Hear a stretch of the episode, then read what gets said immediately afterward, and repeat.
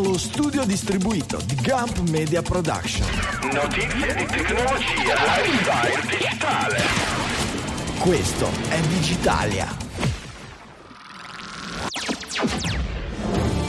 Settimana del 23 gennaio 2023. Come è andata la legge contro l'hate speech? Chat GPT all'università in tribunale, simulatori di bucato, ma anche Mastodon, Times New Roman, capezzoli. Queste e molte altre scalette per un'ora e mezza dedicata alla notizia, quella digitale, all'italiana. Dalle Studio Ligure 1 di Sanremo, qui è Franco Solerio. Dallo studio di Roma, Giulio Cupini. E dallo studio High Rise di Milano, Francesco Facconi. Buongiorno a tutti cari digitaliani, bentornati sulle nostre tra virgolette frequenze e bentornati a Giulio e a Francesco a farmi compagnia trovati, e a fare queste belle trovati. chiacchierate questa sera solo in diretta audio. Lo studio video di Michele c'ha qualche problemino di, ehm, di, di, di, di collegamento. Ehm, aspettiamo un attimo il vostro feedback. Avrete visto se seguite un attimino eh, i nostri account Slack, eh, Twitter, eccetera, che abbiamo qualche novità, perché tutte queste novità di cui parliamo, e in particolare quello che sta un po' rivoluzionando o comunque sta eccitando e facendo intravedere un futuro diverso, poi se saranno fior- rose e fiori lo vedremo, ovvero le novità in campo di eh, machine learning, e beh, le adottiamo, le proviamo anche noi e le proviamo in due modi. Uno è con le trascrizioni, eh, facciamo trascrivere a Whisper eh, le nostre puntate, abbiamo trascritto le due precedenti, per cui la 655 e la 656 e da adesso in avanti cercheremo di trascriverle tutte e abbiamo modificato il sito in modo che si possano vedere cliccando il pulsantino accanto a quello download e si possano visualizzare direttamente sul sito. Le eh, sto lavorando per modificare, per introdurre la possibilità di guardarle proprio a mo' di sottotitoli durante l'ascolto su Castamatic, qualche altro qualche altra app di quelle dedicate al podcasting 2.0 supportano già i sottotitoli, credo Podverse, eh, un paio di player, quelli web based, eh, per cui se volete potete provarli di lì in avanti, ma le ultime due per ora sono solo sul sito. Vediamo se questa 657 devo iniziare a gestire il, il feed in maniera più manuale, non con questa app per Macintosh per poter aggiungere eh, queste caratteristiche, un po' di lavoro in più e lo farò. Ehm, e oltre, alle, oltre ai sottotitoli, l'altra novità sono le artwork di episodio che abbiamo iniziato a far generare anche quelle con i vari sistemi tipo da lì eh, mettendoci un po' di grafiche personalizzate col nome della puntata. Non le mettiamo per ora, non le abbiamo ancora messe come eh, artwork dell'episodio to cure, per cui non compaiono dentro la lista degli episodi nelle vostre app, ma quando le riproducete, se la vostra app supporta le immagini di capitolo, nel primo capitolo, nei primi due, e poi quello da cui è tratta l'immagine, eh, compare appunto questa immagine e aspettiamo a farla diventare di default l'immagine del, de, dell'episodio aspettando un attimo di stabilizzarci con la grafica e con la qualità e soprattutto aspettiamo il vostro feedback se vi piacciono o non vi piacciono. A proposito... Al momento è una specie di easter egg di fatto, cioè dovete ascoltare la puntata nel momento giusto con l'applicazione giusta, quindi è un premio ai nostri ascoltatori più, più fedeli, diciamoci la verità ho riattivato, ho pagato l'account di Stable Diffusion perché eh, per esperienza sono quelli che mi piacciono di più come resa così veloce se sta, senza stare troppo a rifinirle. Mm. Per cui questa sera in post trasmissione, oltre a scegliere il titolo, faremo combattere da lì Stable Diffusion, eh, come si chiamano gli altri? Cray Ion. Cryon. Cryon. Cray ce, ce, l'hai tu, Cray, Crayon si chiama. Crayon, sì sì, che è un, un, un, un stile. Vabbè, fantastico, va bene. Voglio cioè... vedere come tradurrà questa cosa. Crayon.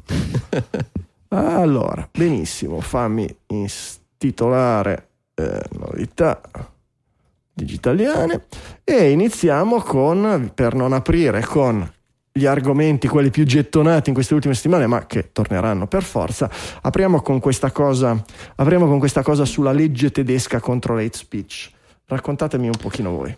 Ma sì, allora è una storia che inizia nel, nel 2018, proprio all'inizio del, del, 2018, è un momento in cui in Germania si discute di leggi che possano in qualche modo aiutare eh, a limitare la diffusione di contenuti di odio e quindi a, in qualche modo intervenire all'interno delle piattaforme per trovare una regolamentazione utile a creare un precedente che possa eh, permettere a queste piattaforme di intervenire, si propone ed entra in vigore una legge, la cosiddetta Next DG, che va in qualche modo a proporre un intervento molto forte sulle piattaforme e nacque un piccolo scandalo perché la paura era quella di un intervento mannaia che potesse in qualche modo andare eh, a rompere la rete tedesca e quindi in generale poi una rete importante in termini di contenuti nell'Occidente, eh, vista la vaghezza del modo in cui questa legge era stata costruita. Si parlava di interventi in tempi rapidi di takedown per entro 24 ore esatto. era il esatto. punto di partenza. Eh. Eh, per contenuti esplicitamente illegali, senza andare a spiegare bene come dovevano essere identificati e come andare, come andare in qualche modo a, a creare una procedura trasparente. Quindi c'era molta paura che questo potesse creare dei precedenti pericolosi.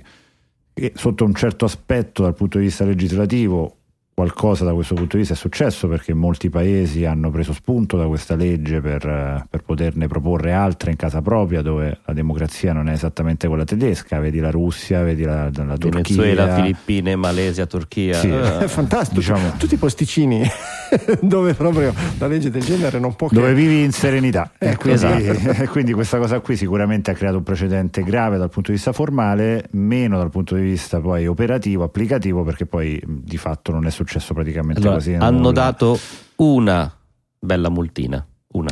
Sì, bella multina, poi tra l'altro, diciamo, quei 6-7 secondi di revenue che vai a 2 perdere. 2 milioni e 3. A, a, chi? A, a Facebook fe- al, al, al, fu Facebook esatto il, appunto, a parte che sono 7 secondi di revenue, come giustamente fa notare Giulio, ma ecco, la cosa che mi ha colpito di più di questo articolo è che inizia dicendo 5 anni fa è entrata in vigore, quindi probabilmente se ne è parlato per l'anno prima, per i mesi prima. Cioè, sì. io ricordo come se fosse l'altro ieri che ne parlavamo qui e discutevamo di, questi, di queste nuove leggi, il mondo veramente corre e quello che ci sembrava potesse diventare un qualcosa che poi avrebbe avuto uno, un eh, come si dice, uno strascico nel nostro vivere i social network con questa Europa molto decisa a bloccare certi contenuti in una maniera anche probabilmente eh, come dire discutibile su quello che è la, liber- la, veramente la libertà di parola, trovare il, il punto fra cosa va, cos'è la censura, quando è lecita, quando è corretto farla e quando no, si è rivelato poi alla fine della fiera un grandissimo buco no, nell'acqua per, per ora. Anche, però, perché, eh. anche perché poi il problema di base è che non va a intervenire nel, nel, nel, processo principale, soprattutto di chi subisce quella tipologia di contenuti. Perché tu oggi subisci qualsivoglia atto di aggressione e per identificarlo tra mille atti che non sono di aggressione ma che magari vengono comunque riportati, non c'è una procedura standardizzata che permette di valutare correttamente come aiutare chi ne ha realmente bisogno senza andare a pescare nel mucchio e fare una censura magari tu cur di contenuti che invece non meriterebbero quel tipo di taglio. Quindi oggi chi, chi, soffre di queste cose realmente avrebbe bisogno di uno strumento efficace, veloce con cui confrontarsi e non esiste. E magari tutte quelle situazioni invece in cui non è corretto che questo avvenga, siccome è parzialmente automatizzato o magari ci sono persone che, poverine, vengono messe su questi team di moderazione e vengono lobotomizzati da miliardi di contenuti negativi ogni giorno, non riesce a intervenire.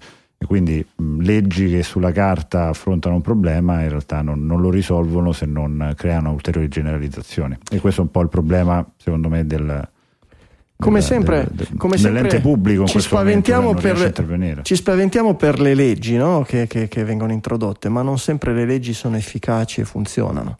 Eh, certamente è una legge che se funziona può essere pericolosa e se non funziona è come se non ci fosse.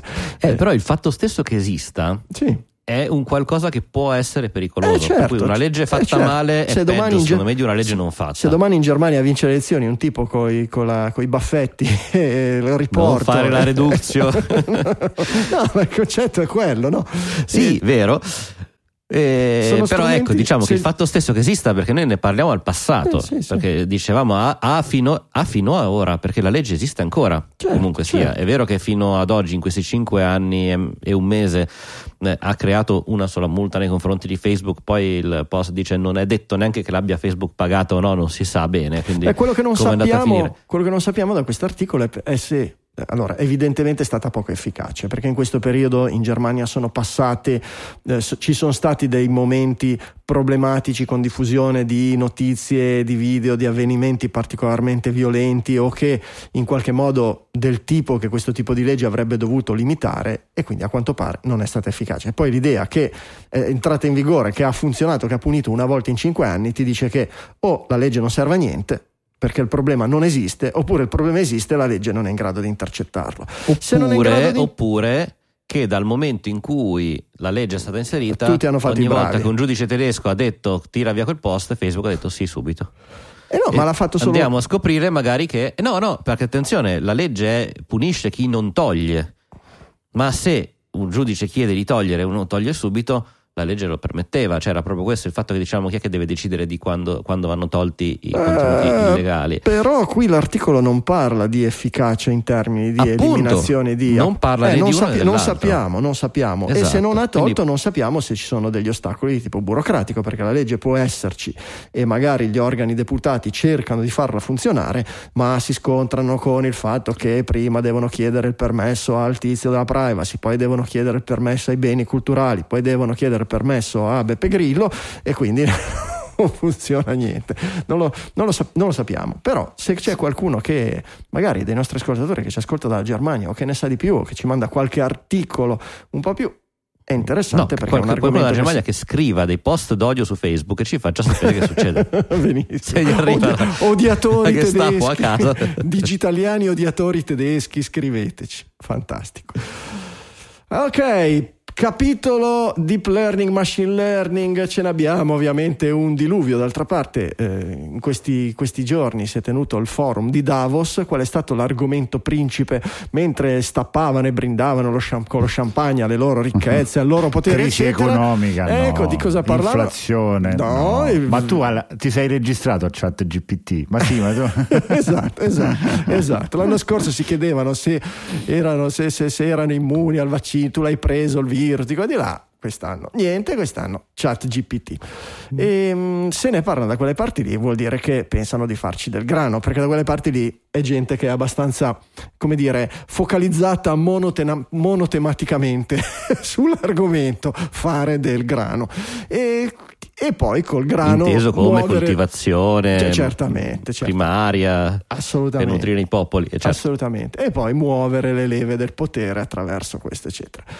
E, e quindi questo ci dobbiamo, ci dobbiamo, ci dobbiamo aspettare che sia uno, delle- uno dei fulcri attorno a cui l'economia, i sistemi di, eh, eh, come dire, di guadagno economico e di potere potrebbero ruotare attorno nei, nei prossimi anni. Ed effettivamente i risultati che continuiamo a vedere ogni settimana ce n'è uno nuovo, sono abbastanza impressionanti. Eh, il, il- Sì, cioè, Prego, vai.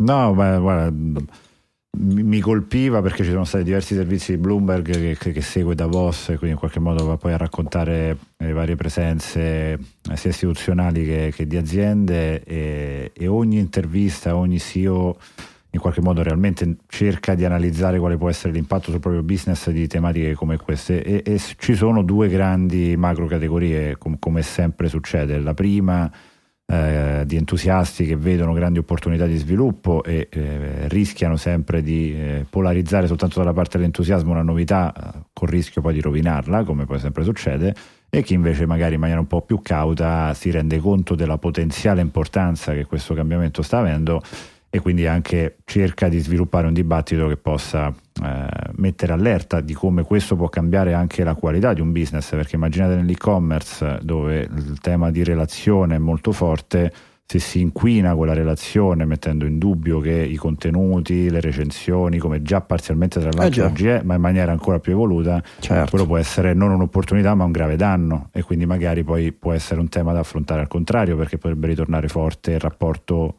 eh, diciamo di strada, perché chiaramente nel dubbio di magari ritorno a, a lavorare col negozio. Quindi lì ci sono varie, varie eh, opportunità. Certo è che come, questa è una cosa da sottolineare, come sempre abbiamo detto in Digitalia, quando le innovazioni sono tanto pompate dalle aziende, il metaverso, il metaverso, il metaverso, solitamente vuol dire che c'è poca ciccia dietro. Quando esplode da sola, va da sola e poi tutti mm. ne parlano dopo. E quindi questo è. Sì, questo sembra essere la, la, la, cosa, la situazione nella quale ci si sta agganciando a un treno partito. Esatto. Più esatto. che spingere un treno eh, come era il metaverso. In effetti l'articolo inizia con dimentichiamoci crypto e blockchain non, non, è passato neanche per Davos, per il metaverso, come dire.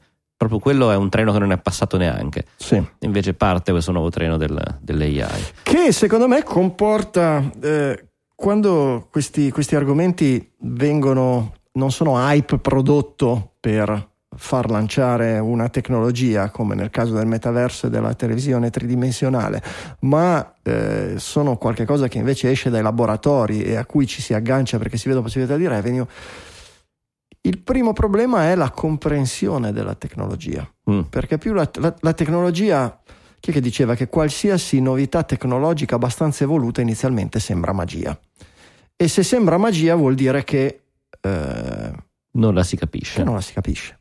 E se non la si capisce è facile che si presti a, dei, eh, eh, a degli utilizzi scorretti o che faccia, come dire, prevedere o immaginare o sognare di, degli utilizzi, degli scenari nel positivo e nel negativo che non sono possibili. Ehm, Era la legge che... di Clark la tua. Franco. Ecco, perfetto. Eh, c'è il testo, me la leggi esattamente come la leggi. Qualunque tecnologia sufficientemente avanzata è indistinguibile dalla magia. Ecco, perfetto. E magia, questo significa in realtà la magia è quella che avviene nel cervello dell'essere umano, che ovviamente per noi è magia perché non riusciamo a riprodurla in termini meccanicistici e oggi che iniziamo a, riprodu- a fare qualcosa che riproduca eh, un meccanismo simile per degli, degli, dei meccanismi, delle applicazioni molto molto limitate, eh, ci sembra di fare, di fare la magia. E le magie le abbiamo viste. Questa settimana un'intelligenza artificiale ha passato un esame universitario e l'articolo dice ma non preoccupatevi era, sempre, era, facile. era, era solo di economia. E saluto Michele dopo, con questo. ciao dopo, Michele. tre, tre, giorni dopo è uscito un altro articolo con chat GPT che ha detto hold my beer adesso te ne do uno di esame di medicina quello di, quello di, di come dire di abilitazione alla professione. Voilà. Vabbè, quale università verrà fregata? Giulio la mia o la tua come prossima perché sì, comunque... Secondo me ingegneria manco le, gli AI riescono a passare gli esami come tutti gli studenti. Ma voi avete iniziato un flow, diciamo, che lo integra in qualche attività concreta professionale o per il momento ve ne interessate solo dal punto di vista di, di curiosità? Beh, io gli faccio generare generale. le trascrizioni di digitali e le grafiche, oltre a quello assolutamente no, però però per curiosità qualche volta eh, vado a cercare di sostituire l'utilizzo del motore di ricerca. Mm-hmm. Ricerca. Classico. Il mot- motore di ricerca lo utilizzo per fare delle ricerche più specifiche e questo qui per delle ricerche più di, eh, di contenuto, di, di spiegazione. Eh, no, come, come no, la banalità. Qual è il modo migliore per sbucciare un mandarino? Non lo cerco su Google che mi elenca 18 video su YouTube che mi fa vedere come sbucciare mandarino, ma provo a chiederlo a ChatGPT e per vedere se ti dice di prendere un martello, un macchete, appoggiarlo una, sul saldatore, un macchete nucleare, un saldatore AF esatto. Perché comunque poi ah. non è detto che dia la risposta Ad giusta. robe del genere, però è così. No, esatto. nel mio caso invece non, non ho ancora inserito nell'attività lavorativa, anche perché ho seri dubbi sul fatto di utilizzare comunque strumenti che sono eh, per Eula sotto controllo in quanto al momento. ChatGPT è eh, un esperimento che viene monitorato, quindi non, eh, da lì a fidarsi di utilizzare materiale privato, anche magari non confidenziale, su sistemi del genere ci vuole un po' di, eh, come dire, di prudenza. Eh, dall'altra parte, invece, per l'utilizzi personali, nel senso sperimento, tanto, ogni, ah, tanto sai, quando, sai quando devo scrivere un'email, sai per cosa l'ho righe, utilizzato? Non ho voglia di perdere un minuto, ne perdo mezz'ora a scrivere con ChatGPT. Esatto, no, io l'ho, l'ho utilizzato proficuamente per il, per il sito di Digitalia La sezione, Mm. quella che Mm. mostra e che nasconde i sottotitoli, eh, io CSS, scritta? HTML sono un cane, non l'ha scritta ChatGPT, però io non avevo idea di quelli che sapevo che si poteva fare modificando qualche parametro del DOM eh, tramite no, i vari parametri del, C- del CSS per mostrare e per nascondere un pezzo di una pagina. Eh, però non avevo idea se dovevo andare a manipolare un parametro is visible o is hidden oppure semplicemente portare a zero l'altezza o renderlo non lo so non, non sapevo. E allora sono andato su ChatGPT e gli ho detto scrivimi un codice per una pagina con una sezione che si può mostrare o nascondere schiacciando un bottone. E mi ha fatto uno scheletro molto molto semplice. Io l'ho preso l'ho messo in un file di testo eh, gli ho messo la- la- la- l'estensione HTML l'ho aperto con Safari e funzionava. A quel punto ho cercato di capire come funzionava e l'ho ricopiato e l'ho riportato all'interno dell'HTML generato dal tema per WordPress di Digitalia e nel CSS relativo al tema di Digitalia facendo poi tutti gli abbellimenti, tutta la grafica eccetera. Però il meccanismo di per sé che mostra e che cancella quello l'ha scritto già ChatGPT è una roba molto semplice. Non gli ho detto scrivimi un sito per un podcast che faccia, no, che faccia permetta di fare tante puntate una alla Quello è il settimana prossimo step. quello è il prossimo step ovviamente funzionerà benissimo Vedi, noi dobbiamo rifare la pagina con, con gli episodi. Eh, eh, certamente vediamo se ce la fa lui. Eh, certamente. E ci sono stati anche eh, un po' di polemiche sull'utilizzo di, eh, di sistemi del genere per scrivere articoli. Mm. Ehm, Beh, anche perché scrivere articoli non, eh, non neanche giusti. Che cos'è? Chi è stato? Allora, hanno beccato con le mani nella marmellata Cinet, che è un eh, noto sito di eh, tecnologia che da ottobre-novembre all'incirca ha iniziato a far scrivere mh, articoli di quelli abbastanza generici, mh, il classico articolo fatto per acchiappare click, eh, tutto quello che devi sapere su eh, qual è meglio fra, ehm, però scritti tutti da eh, sistemi di ehm, generazione automatica del testo, nei quali hanno trovato o articoli estremamente generici, un bellissimo passaggio era, beh, la differenza fra una banca e un fondo è che ognuno ha i suoi pregi e i suoi difetti. Sì. sì, certo. Ovviamente se scegli la banca attento che qualcuno è meglio delle altre, cioè veramente testi di un generico, per carità scritti bene perché se uno li legge sono fatti... Uh-huh. E- però da questo punto di vista il valore aggiunto informativo che, c'è- che contengono è Sì, assolutamente quello, nullo. quello è, un grande, è un grandissimo rischio perché mm, Non che questo non avvenisse, scusami Giulio, anche con eh, I giornalisti scrittori, veri. articolisti scrit- che scrivevano eh, su, su- che scrivono su varie testate giornalistiche per fare quel tipo di articoli a chiappa clic, a chiappa SEO che comunque sia devono riuscire a sbrodolare, superare un certo numero di parole, eccetera, eccetera, e spesso vengono fuori mostri di questo tipo. Beh, non avete, sempre, per avete fortuna. visto Nick Cave, no? Nick Cave, sì. Nick Cave si è arrabbiato, gli ha, eh, dice che i suoi fan continuano a mandargli delle canzoni, dei testi di canzoni generate da chat GPT a cui dicono scrivimi una canzone sulla luna nello stile di Nick Cave. Nick Cave si incacchia come una bestia e dice ragazzi queste non sono, sono canzoni che non valgono niente. Eh, dice che non valgono niente perché gli gira le scatole di essere in qualche modo di, di- di- di- di rischiare di sentirsi inutile o c'è del vero in quello che dice? Beh, allora, è, Nick Cave è anche un personaggio abbastanza con quel tipo di toni, no? L'ultimo album che ha fatto uscire ha detto, ah, c'è una cosa bella, cioè è uscito il mio album, una cosa brutta è che l'ho dovuto scrivere. Quindi è un personaggio comunque che ha un rapporto abbastanza conflittuale, o perlomeno dichiaratamente conflittuale Con con, la è la sua scrittura. arte. Sì. Da lì a fargli trovare decine di canzoni scritte da lui ma non da lui, nel suo stile, probabilmente con quello che è un copia e incolla, una reinterpretazione del suo stile. Eh, quando lui appunto ha questa sua idea di scrittura, di, di arte che fa in un certo modo, capisco che eh, si trovi spiazzato, non tanto perché abbia paura che escano decine di dischi col suo stile, proprio perché magari così sembra che perdi Su- di unicità, dici. ma no, no, neanche quello. Sembra che a quel punto il suo- i suoi testi siano solamente usare delle cose complicate, delle immagini Ma di un certo credo, tipo io- su certi argomenti. Io credo che lui abbia proprio la, la percezione della, della è, è ovvio che una canzone deve, deve muovere qualcosa, no?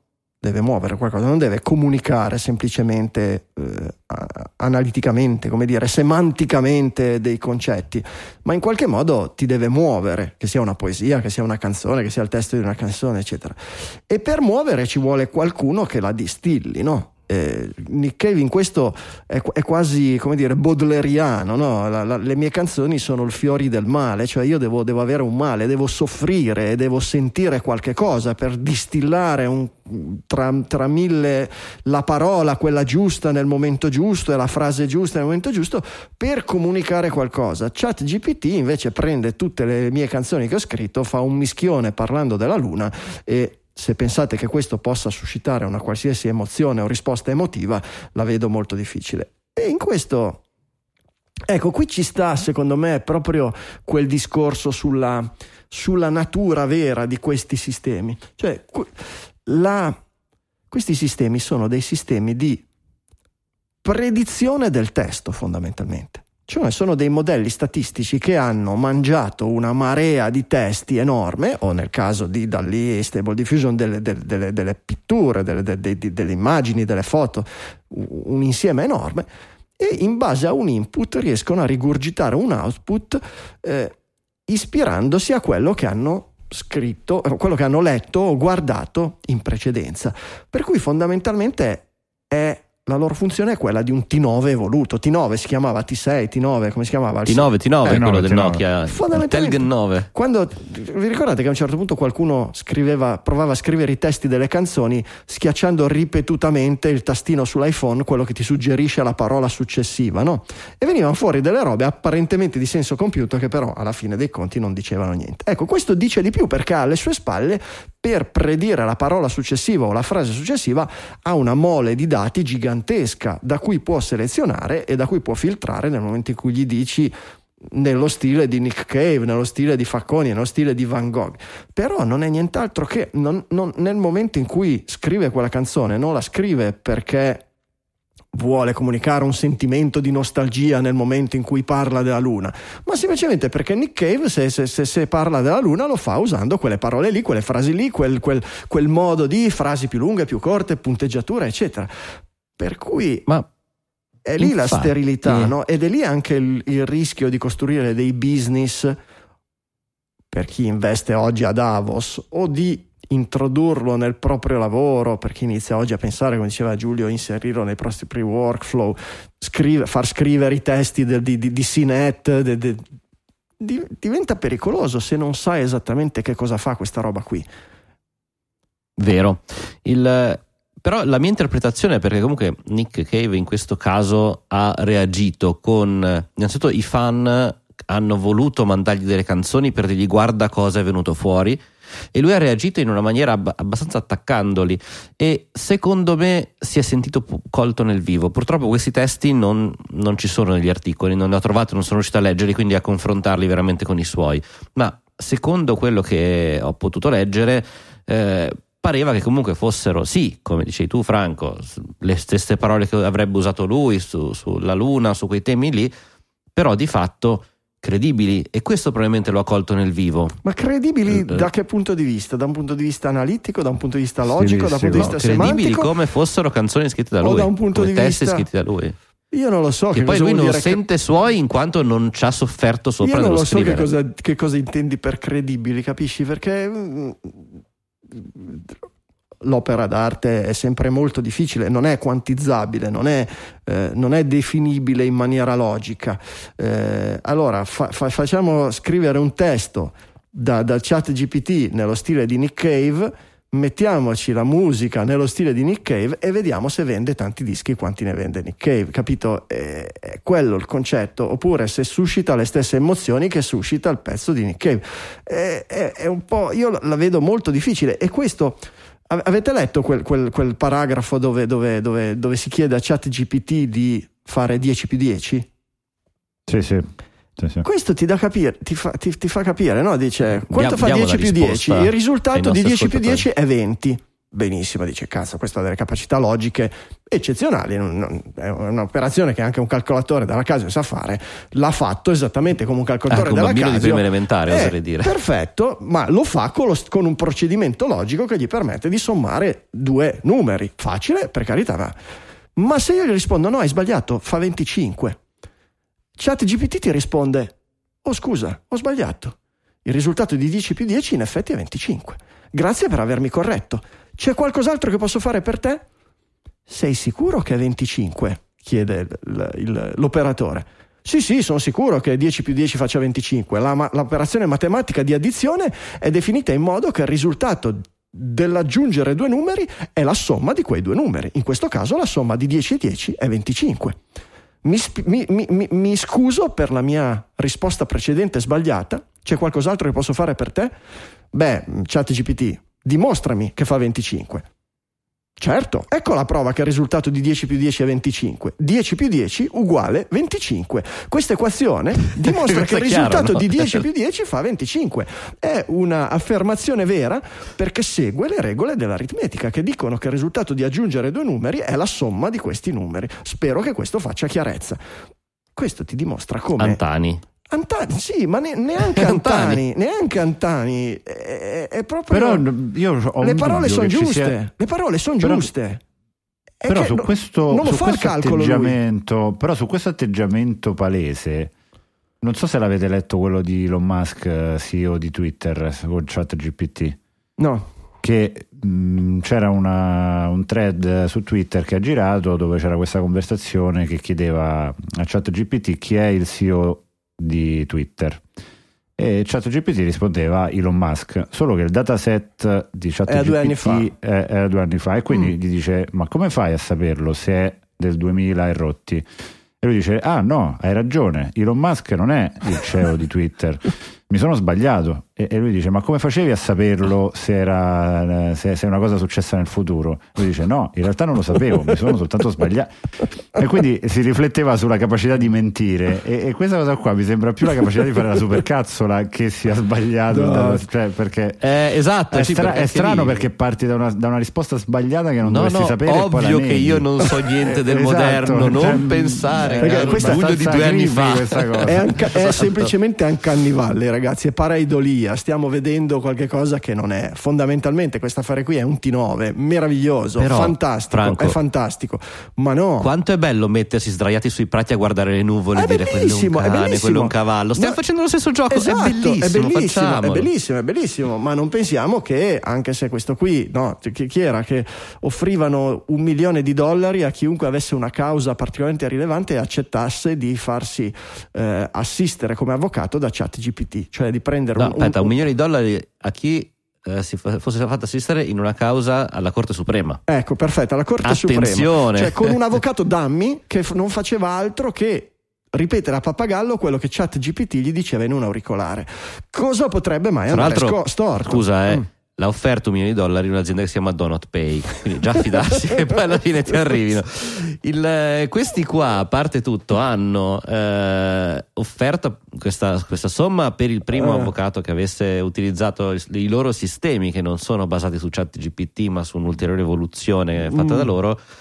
Eh, però di fatto stanno per eh, partecipare pri- al primo processo, anche qui con un avvocato che tramite un auricolare ri- ascolta quello che dicono nel- mm, i, i suoi colleghi del il giudice e l'altro avvocato traduce questo al sistema di intelligenza artificiale che gli riporta invece nell'orecchio quello che deve dire e lui a quel punto risponde. Fantastico. Io fossi nell'accusato non dormirei tranquillissimo. Sicuramente finisci su tutti i giornali come il primo che, però eh, sarà anche il primo che Il primo che in una causa, difendendo una causa per una multa per divieto di sosta, ha preso la pena di morte.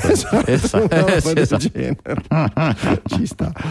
Ci viene sta. lanciato con un cannone su Marte. Ci sta. Quindi Comunque il, il vero, il vero motivo che spiega perché ChatGPT è assolutamente ancora acerbo è che gli ho chiesto chi è Giulio Cupini e lui mi ha risposto non ho informazioni specifiche su una persona chiamata Giulio Cupini, potrebbe essere una persona comune o una figura pubblica meno nota. Cioè, Prova a dirgli proprio... no, hai sbagliato, no. è il CEO di Twitter. Vediamo cosa ti risponde. Ma proprio questa adesso, bah, non gli dico che vi faccio causa, ma... Fagli fare causa a lui stesso. due minuti, datemi due minuti per ringraziare il nostro sponsor squarespace.com, la migliore piattaforma all-in-one per pubblicare sulla rete. Squarespace è una soluzione completa per creare e gestire il tuo sito web. È facile da usare, non hai bisogno di installare plugin, basta trascinare gli elementi desiderati dal pannello di controllo alle tue pagine, immagini, gallerie, portfolio per audio, drag and drop esattamente sulla pagina dove volete, nella posizione in cui li volete che li veda il, i vostri visitatori. Eh, col nuovo engine grafico vi permette di spostarli, di riarrangiare tutte le parti di una pagina senza che ogni volta che sposti un elemento tutte le altre brrr, vadano ognuno per conto suo a riarrangiare ogni elemento in maniera indipendente. È bellissimo, provatelo, la trial gratuita serve anche a quello, provatelo perché veramente sembra miracoloso in ambito web. E poi fully managed, che significa che non devi preoccuparti di compatibilità, aggiornamenti o bug. Lo staff di Squarespace si occupa di tutto questo per te. Inoltre Squarespace include strumenti per creare negozi online completi, usati da centinaia di migliaia di negozi in tutto il mondo, con opzioni di gestione del magazzino, ordini, invio email ai clienti, carrello, carta di credito, pagamenti, tutto quanto. E anche i design sono unici e originali, c'è una vasta possibilità di personalizzazione senza installare neanche un singolo plugin.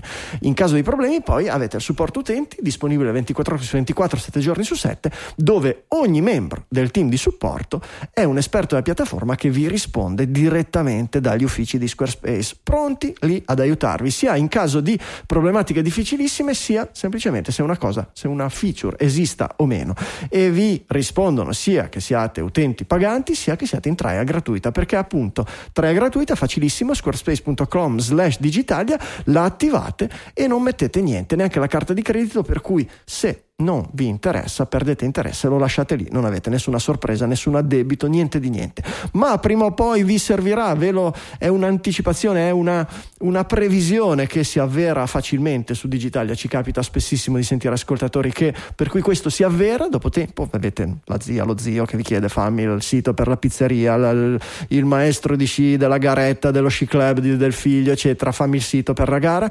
In un attimo si fa una roba super professionale. In quel momento voi vi ricordate di Digitalia perché Digitalia, oltre a essere il posto dove avete sentito parlare di Squarespace, è anche il codice coupon che vi dà diritto al 10% di sconto sul primo anno di abbonamento. Ricordatevi, promo code Digitalia 10% di sconto. Grazie a Squarespace per aver sponsorizzato anche questa puntata di Digitalia. Va bene, fate finta di aver sentito il, il campanellino, tanto nella registrazione ci sarà perché io da quando ho riarrangiato e li avevo riarrangiati in ordine alfabetico, eh, tutti i jingle per trovarli, ma sarà sotto Squarespace, sarà sotto, eccolo qui, era qua, Squarespace ma se lo sentite non solo in diretta, ma dopo quel pochissimo di post produzione che facciamo è proprio riparare questi strafalcioni che fa il sottoscritto ogni tanto. Eh, il capo dell'FBI dice che è molto preoccupato dal programma cinese di sviluppo dell'intelligenza artificiale, molto preoccupato. Sì, c'è una preoccupazione giustamente da parte degli onesti che, che, che fa, è giusto perché mm, sì, infatti anch'io quando l'ho letto mi sono sentito un po' parte della preoccupazione, però ecco insomma sicuramente l'FBI ha fatto un passo avanti nel, nel denunciare a livello pubblico che la Cina sta sviluppando delle tecnologie di sorveglianza in qualche modo anche di eh, controllo dell'opinione pubblica utilizzando l'intelligenza artificiale che e il può... controllo è brutto. Il controllo sì, degli altri così, il controllo è, brutto. è brutto. il controllo degli altri è brutto bisogna sempre ricordare no il controllo è brutto. È un po' come Hitler che fa il comunicato dicendo sono un po' preoccupato dal piano di welfare di Churchill esatto. in questo momento insomma non è che tanto gira bene da quelle parti. Esatto così e, e, quindi ecco sicuramente il, il punto eh, legato a, a, anche a, a, tenere alta l'attenzione in termini di investimenti da parte dell'opinione pubblica anche su delle commissioni che gli Stati Uniti stanno istituendo proprio su questo, ovviamente non per creare dei diritti che, che, evitino la cosa, ma creare delle tecnologie più potenti di quello che stanno utilizzando i competitor. E, e tra l'altro mi sembra di ricordare l'articolo su ABC, sull'ABC News che in una delle commissioni con il Pentagono fa parte anche Eric Smith, ex Google, quindi c'è sicuramente diciamo, un, un tavolo abbastanza ampio su cui stanno lavorando. E, ovviamente anche su quella parte di eh, pericolo si va un pochino nel dettaglio e, e, riassume un po' quello che ci siamo detti prima, cioè che l'idea possa essere quella di andare a lavorare su ehm, tutti i contenuti che possono essere distribuiti a, a livello accademico, a livello pubblico, a livello anche in termini di piattaforme cinesi che possono poi andare a creare problemi anche soprattutto agli attivisti dei diritti umani e a creare magari del phishing, deepfake eh, che possono andare a minare la credibilità di determinate persone. Quindi insomma sicuramente un rischio oggettivamente molto grave, non solo cinese, è un rischio mondiale che, che sicuramente dovremo affrontare nei prossimi anni. Certamente, certamente. Vediamo, vediamo il... vi ricordiamo che tutti questi articoli ve li linkiamo nella pagina relativa alla puntata che è sempre digitalia.fm slash numero della puntata.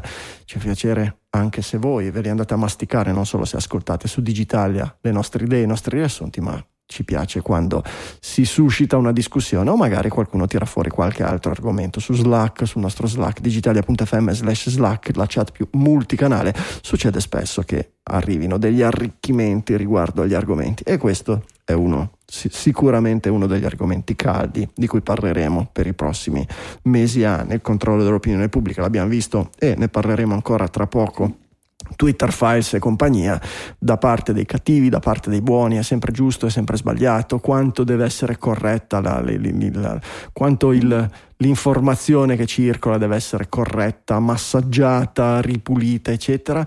E credo che sia una di quelle domande assolutamente senza risposta, però più gli strumenti sono potenti e magari invisibili, eh, come possono essere questi sistemi di censura o addirittura di generazione del contenuto, più c'è il rischio per degli abusi e i nostri compagnetti che lavorano nel mondo della rete, la loro capacità e attitudine ad abusare, specialmente quando sono culo e camicia con enti governativi, l'abbiamo vista più e più volte. Per, for- per fortuna che c'è l'FBI che ci protegge tutti. Dai bot che si utilizzano su Rocket League.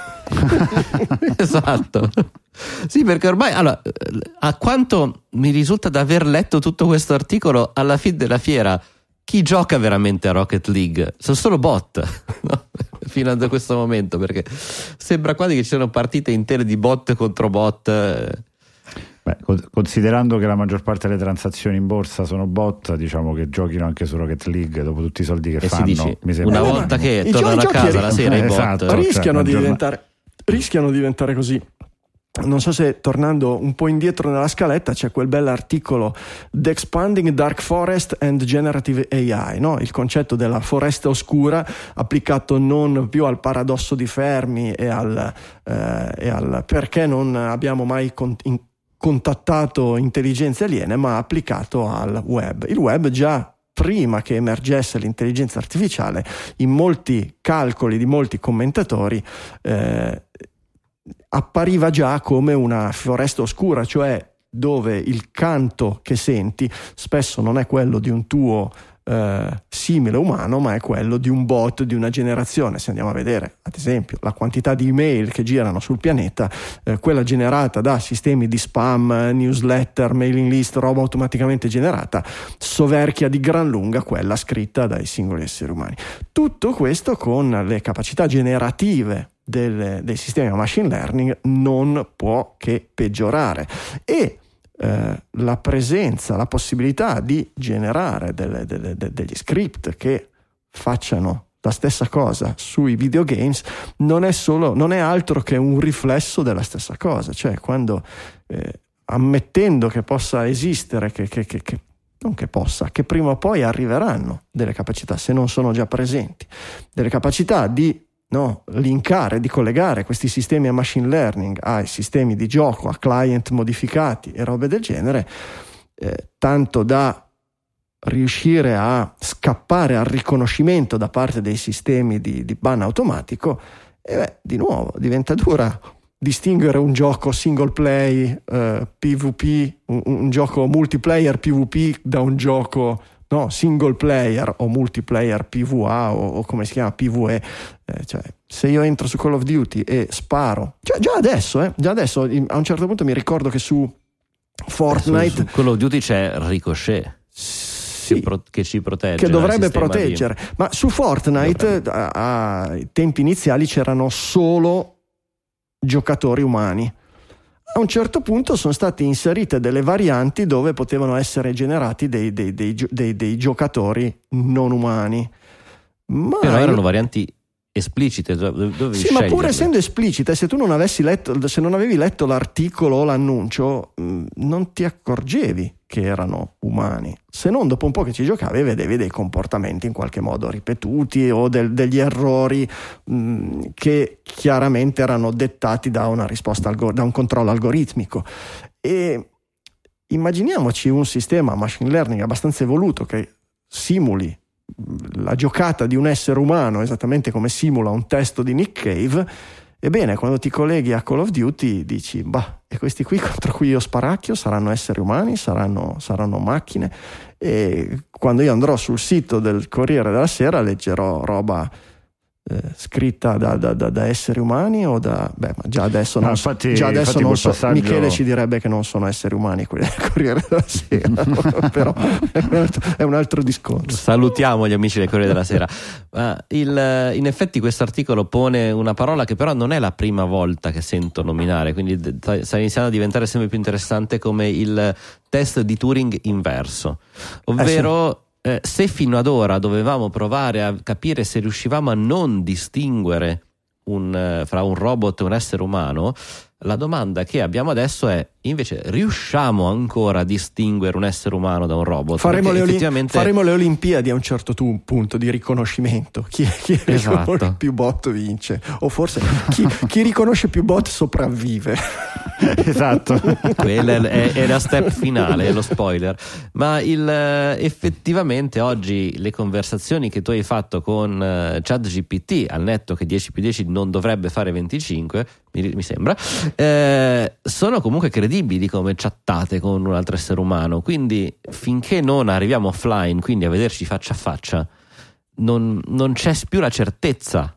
Eh, se non hai davanti, dire anche se non hai davanti alla faccia noi, gli occhiali di Tim Cook. Scusa? Se non hai davanti alla faccia gli occhiali di Tim Cook, perché a quel punto anche chi hai davanti alla faccia non sei in grado di dire se è umano. Esatto. Che entusiasmo per il futuro, guarda, mi è passato tutto. Mamma mia. Belli anni 70, LSD, ma perché eh, tutti questi cioè, occhiali? Eh, mamma mia. L'effetto era simile, ma almeno più divertente. Eh, ti bruciava sicuramente meno neuroni. No, comunque quello che, mh, quello che mi ha colpito del, del, tema della foresta oscura è legato anche ai rischi, ovviamente anche legati per noi al nostro business sul tema del motore di ricerca, perché ah, nel certo. momento in cui questo diventa diciamo, ricco di qualsiasi informazione che tu non sai più distinguere se sia un'informazione umana che aggiunge valore o se sia un'informazione generata automaticamente nella ipotesi in cui questo dovesse diventare un problema per l'algoritmo in termini di discriminanza, eh, può essere veramente importante eh, provare da parte di Google a creare dei risultati certificati human powered perché veramente potrebbe essere un eh, percorso Infatti, non così questo, fantascientifico. C'è questo screenshot eh, che è, è, chiaramente modificato digitalmente ma fa veramente accapponare eh, la sì, pelle, nella quale i risultati sì. di Google a un certo punto eh, hanno, avrebbero, perché chiaramente è una, un sogno futuro, forse non così lontano, il bollino Certified Human, cioè questo articolo è stato scritto da un essere umano certificato. Eh, al netto che sono 3 su 10, per cui comunque anche nell'aver creato questa finzione ha voluto far notare l'autore quanto, fossero, quanto siano pochi. Però, cavolo. Mm. Non, è, non, è... non è così lontano. Sì. No. Poi rientra di nuovo il discorso, mi hai fatto pensare riguardo a, a, chi lavora sulla rete, chi produce contenuti. No? Per ora abbiamo parlato di copyright, di problemi di copyright, ci sono due cause in corso, forse tre a oggi, eh, una contro i sistemi di generazione del codice, altre contro sistemi di generazione di immagini, eh, Midjourney da lì e compagnia. Beh, sia GitHub Copilot che Stable Diffusion Certo. hanno ricevuto una causa. Abbiamo insomma, parlato di quello, ma di- se parliamo di diritto d'autore in senso lato, eh, oggi c'è tutta un'economia che gira sulla rete e che offre eh, spiegazioni, soluzioni, tutorial e robe del genere. Google ha fatto il bello e il cattivo tempo nei suoi anni d'oro, eh, indirizzando su uno o sull'altro a seconda. Eh, c'è chi ha costruito dei business vendendo la sua competenza per migliorare il sito. Giulio lavora anche così, nel, nel- nel suo, no? la, la SEO, la capacità di dirti guarda il tuo sito, non farlo così, fallo così, perché in questa maniera su Google compari per primo e ti arriva più lavoro e guadagni di più perché vendi di più oppure perché compare più pubblicità, vendi la pubblicità sul tuo sito, eccetera. Ecco, questi sistemi no, nel discorso che ChatGPT rischia di sostituire Google, ma rischia di sostituire non solo Google come meccanismo di ricerca, ma anche il sito verso cui Google ti manda, perché il sito l'ha ingerito e l'ha digerito e lo sputa fuori ridigerito. Per cui se io su Google cerco mh, il modo migliore per sbucciare un mandarino, finisco sulla pagina YouTube di uno youtuber che guadagna lì sopra, oppure finisco sul blogger che mi, mi spiega con degli schemi come utilizzare il coltello e, e dove no, e dove tagliare, come fare, eccetera. Ma se glielo chiedo a ChatGPT, resto su ChatGPT che me lo spiega per filo e per segno. E me lo spiega per filo e per segno perché ha masticato il, magari il video dello youtuber o l'articolo del blogger che lo spiegavano. E di nuovo lì è diritto d'autore, no? di nuovo lì è aver costruito un meccanismo che genera dell'utilità tramite una conoscenza utilizzando la conoscenza degli altri ma senza trasferire ricchezza e accumulandola nelle sue mani è una cosa abbastanza cioè portiamola all'asintoto no? un chat GPT perfetto che è in grado di darti la risposta a qualsiasi cosa e, e, pensate la, la fetta di economia della rete che si mangerebbe da sola Assolutamente, guarda, questo è un, Diventa- tema, cioè- è un tema che il mondo economico ha. a, mondo- a Ranzulla preoccupati Eh, diventa Ranzulla GPT, stavo per dire, esatto. Ma mh, c'è un tema perché le, le aziende hanno cominciato a interrogarsi su queste tematiche quando sono arrivati gli assistenti vocali. no? Si pensava alla voce come strumento di ricerca, come facciamo a fare in modo che Alicchia o Google rispondano in un modo che favorisca il nostro business o che comunque possa renderlo visibile, perché nel momento in cui non c'è più la facoltà di scelta, ma la risposta è univoca e argomenta da sé, questo è un grande tema. Nel momento in cui questo sviluppo già prevede non più un, un- in qualche modo prendere dei risultati e riportarli all'utente, ma reinterpretarli, eh, bisogna capire, e qui bisognerà capire quanto sarà leggibile il- la modalità di training, come questi risultati vengono aggiornati o cambiano, perché allora se tu vai a favorire una risposta univoca che però può cambiare nel corso del tempo, eh, qual è il numero del Superenalotto di oggi? Cambia tutti i giorni. Bene, eh, cambiando tutti i giorni la tua fonte ufficiale da cui prendi quel dato, che quindi non è solo un training, diciamo nel modo di raccontarmelo, ma deve essere una fonte. Lo prendi da A, B o C, quel, quel rapporto ad oggi non si sa qual è, e è il primo risultato di Google da cui lo prendi? È il più affidabile in base a un tuo skill precedente? Queste sono tutte domande che sono molto interessanti ma non hanno ancora risposta. non hanno ancora Però è lì risposto. che si Certo, gioca la ma partita. è un, tipo di, è un tipo di informazioni abbastanza particolare io non so nella percentuale di denaro che muove il traffico che passa attraverso dei motori di ricerca quanto è dovuto a delle informazioni così puntuali e recenti e quanto è dovuto a un altro tipo di beh, prima di tutto c'è tutto il discorso del commercio e lì, a meno che ChatGPT non si metta a vendere tappeti direttamente eh, quello lì Ma al anche, momento anche non viene toccato no? però Qual è sì. l'azienda più affidabile che fa il servizio X? Certo, eh, come, argom- certo, come argomenti, certo. cioè un conto è lì la- la- diciamo, l'operazione di intelletto, un conto è un'operazione dove devi dare un consiglio commerciale. Non ho, ancora visto, non ho ancora visto eh. citazioni di prodotto, non ho neanche chiesto. Avete provato a chiedere a chat GPT, che ne so, qual è il miglior televisore da 55 pollici da comprare in questo momento? Eh, ci proviamo. Io gli ho appena chiesto di raccontarmi cos'è Digitalia nello stile di Aranzulla, magari poi ve lo leggo alla fine del, eh, della puntata nel post trasmissione, ma sostiene che noi facciamo puntate da 30 minuti, vi dico solo questo. Qual è il miglior televisore a LED da comprare in questo momento? Non è possibile determinare quale sia il miglior televisore, eccetera, eccetera. Eh sì, eh sì. Dipende dalle tue esigenze specifiche e dal tuo budget. Ti consiglio di leggere recensioni di paragoni, prodotto e confrontare le, paratter- le caratteristiche Esatto. di diversi televisori disponibili per determinare quale sia il migliore per te. In generale, i marchi più affidabili sono Samsung, Sony, LG e TLC. Beh, quindi qua già abbiamo qualche, c'è, qualche input qualcosa di c'è. prodotto c'è. Eh, guardo solo partite di calcio e ho bisogno di un 75 pollici da usare prevalentemente la sera al buio. Vediamo un pochino.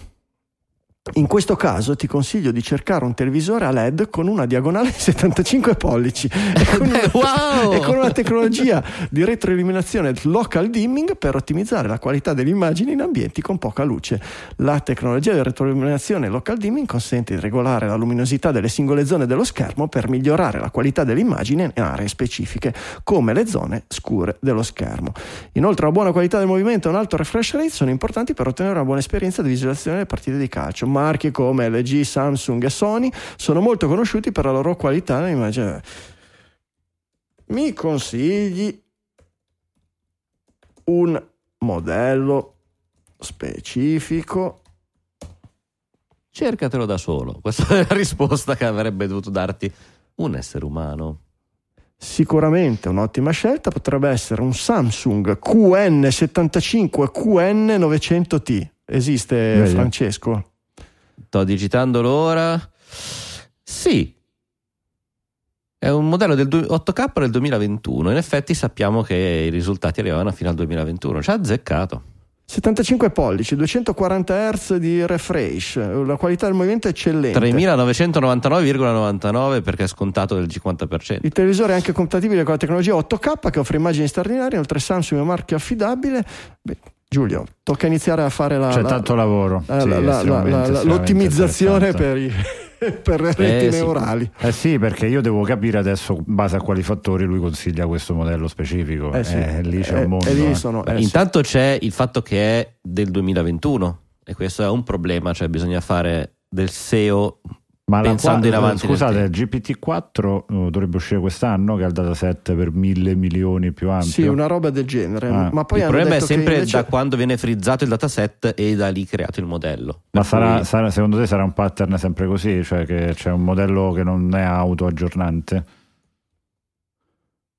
Eh, non lo Perché so. secondo me questo è un limite attuale, non, non credo che sarà a tendere sempre frizzato un momento, mi sembra... eh, Non te lo saprei dire. alfa. Mm. Non te lo saprei dire se... Chie- Chiediamolo a chat GPT. Come So che faccio a renderti interessante? Esatto, La- questa è la domanda da fare. Vanno a generazioni, oggi guardavo quello di Stable Diffusion che sono alla terza generazione perché probabilmente lo, lo- lo vanno a release, come sempre il software, lo testano, lo ritestano, avranno dei sistemi di testing, avranno delle domande standard a cui controllano in automatico che, che- che la risposta sia sensata o qualcosa del genere, per cui non lo so, poi ci sta che a un certo punto eh, esca qualche cosa però ma, Sì, il, anche- concetto Francesco il concetto di continuous intre- integration diventa inizia a diventare no, continuous integration in, pro- Eh, in anche produzione e non solo in, in ambito di È sviluppo. costoso generare un modello, cioè già è molto costoso, si leggono ogni tanto le cifre di quanto costa ogni mese eh, far funzionare il, eh, le ricerche che vengono fatte da- dagli utenti gratuiti in questo momento, poi pensare anche di generare il modello che è generalmente un qualcosa di estremamente più costoso diventa un problema. Sì, diciamo che cre- credo chi ci sia dietro non ha, non ha, problemi di fondi, se può perdere un milione di euro al giorno, un milione di dollari al giorno, ho letto quanto perde al momento in termini di costi chat GPT, quindi non credo sia un problema di, di costi, più, più, che altro di evoluzione graduale della parte tecnologica. Considerate che in termini di modelli linguistici, leggevo qualche statistica un po' di tempo fa, eh, più del 20% delle ricerche che vengono fatte su Google ogni giorno mondo sono ricerche che Google non ha mai visto e parliamo di Google. Okay. Quindi mh, in termini anche di espansione, se non lo sviluppi con quella dinamica lì, mh, diciamo, credo che poi attendere possa diventare un problema. Vedendo il rapporto tra ChatGPT oggi e quello che dovrebbe essere la versione 4, quanto è diverso uh, lo sviluppo, probabilmente la 5 potrebbe andare a sviluppare veramente un dataset aperto, autoaggiornante, veramente stile motore di ricerca che poi vai a reinterpretare. Certo. Eh, sono curioso di vedere anche la proposta di Google stessa perché prima o poi dovranno fare una mossa anche loro. Eh, è un problema di business non banale. Sì, Google eh, ce l'ha. Certamente, eh, certamente. ma credo che siano... Google sta già lavorando, sta già lavorando sulla, sulla semplicemente hanno, hanno, continuano a dire noi stiamo lavorando sull'IA anche in questo ambito ma non ci fidiamo ancora anche perché loro hanno una posizione da difendere come sempre no? l'incumbent l'ultimo che ne ha parlato è quello che ha detto che era senziente l'hanno licenziato sì esatto proprio così è vero, è vero. per cui o, o, hanno qualcosa di che aspettano che sia a posto a posto e poi sbaraccano tutto il tavolo o come è molto più probabile come sempre chi ha già una rendita di posizione è più rigido e ah, certo, è, è certo. molto più prudente a introdurre queste novità perché ovviamente non può rischiare certo, di mettere se, a rischio quello che... Pensavo, pensavo, che probabilmente vedendola dal punto di vista dell'intelligenza artificiale il fatto di aver licenziato più di 10.000 persone potrebbe significare che l'intelligenza artificiale funziona perché forse c'è, è un segnale eh? guarda che non è un... In effetti è una chiave di lettura. Non l'ho letta nei commentatori ma è un segnale. Ci sta, ci sta, ci sta. Ringraziamo L'abbiamo i produttori detto. esecutivi, va così vediamo un attimino di...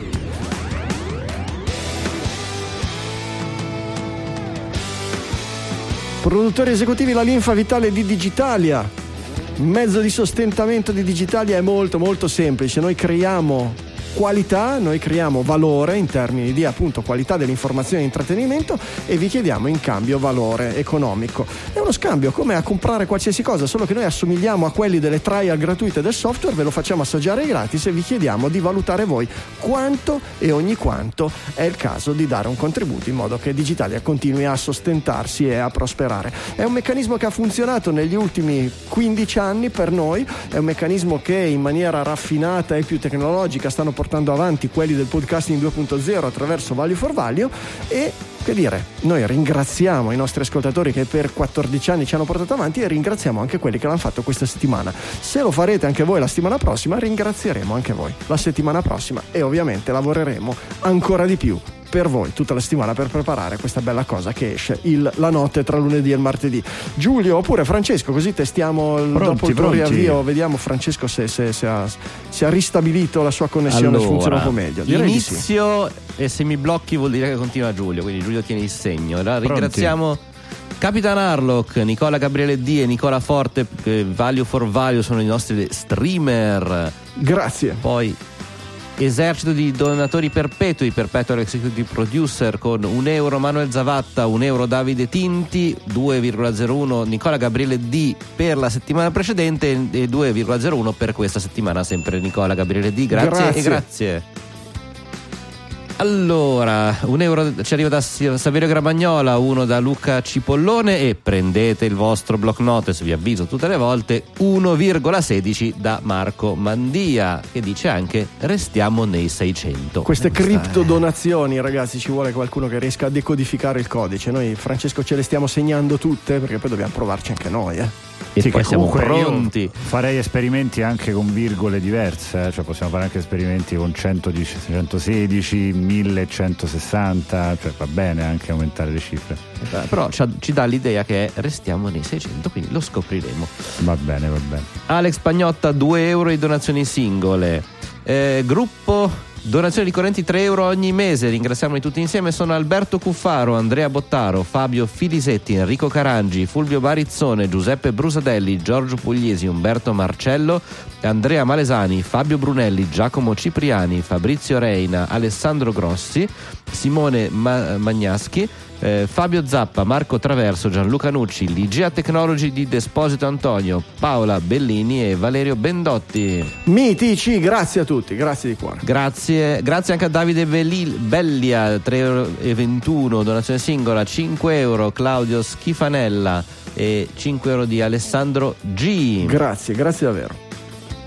Tutti i mesi ci fanno una donazione di 5 euro e sono Maurizio Mistrali, Carlotta Cubeddu, Mauro Tommasi, Donato Gravino, Edoardo Volpi Kellerman, Andrea Delise, Enrico De Anna, Alessandro Lago, Massimo Pollasti, Roberto Basile, Antonio Manna, Antonio Gargiulo, Flavio Castro, Paolo Massignane e Daniele Tomasoni. Grandissimi, grazie, 5 euro al mese tutti i mesi.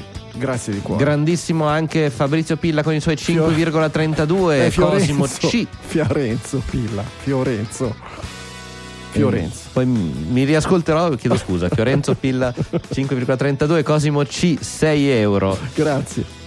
Entriamo poi nella zona di grandi produttori. 10 euro tutti i mesi arrivano da Marcello Mani- Marigliano. Questo c'ho il file che sta scrivendomi tutto sfocato. Ok, ho zoomato un po'. 10 euro Bene, arrivano whisky. anche da Fabrizio Mele, 14 da Matteo Bergamaschi e infine il lead executive producer di questa puntata con 15,84 Lorenzo Fresh. O Fresc. Facci sapere Freschi. Lorenzo, è difficile, sono dei cognomi che sono obiettivamente difficili, però grazie a tutti di cuore perché avete pensato di sostenere Digitalia, vuol dire che per noi è una misura del valore che produciamo settimana dopo settimana, per cui grazie per averci dato una mano, grazie per aver capito che non lavoriamo gratis, come non lo fate sicuramente neanche voi, e grazie per aver fatto in modo che tra una settimana saremo grat grat ancora qui a produrre contenuti per voi.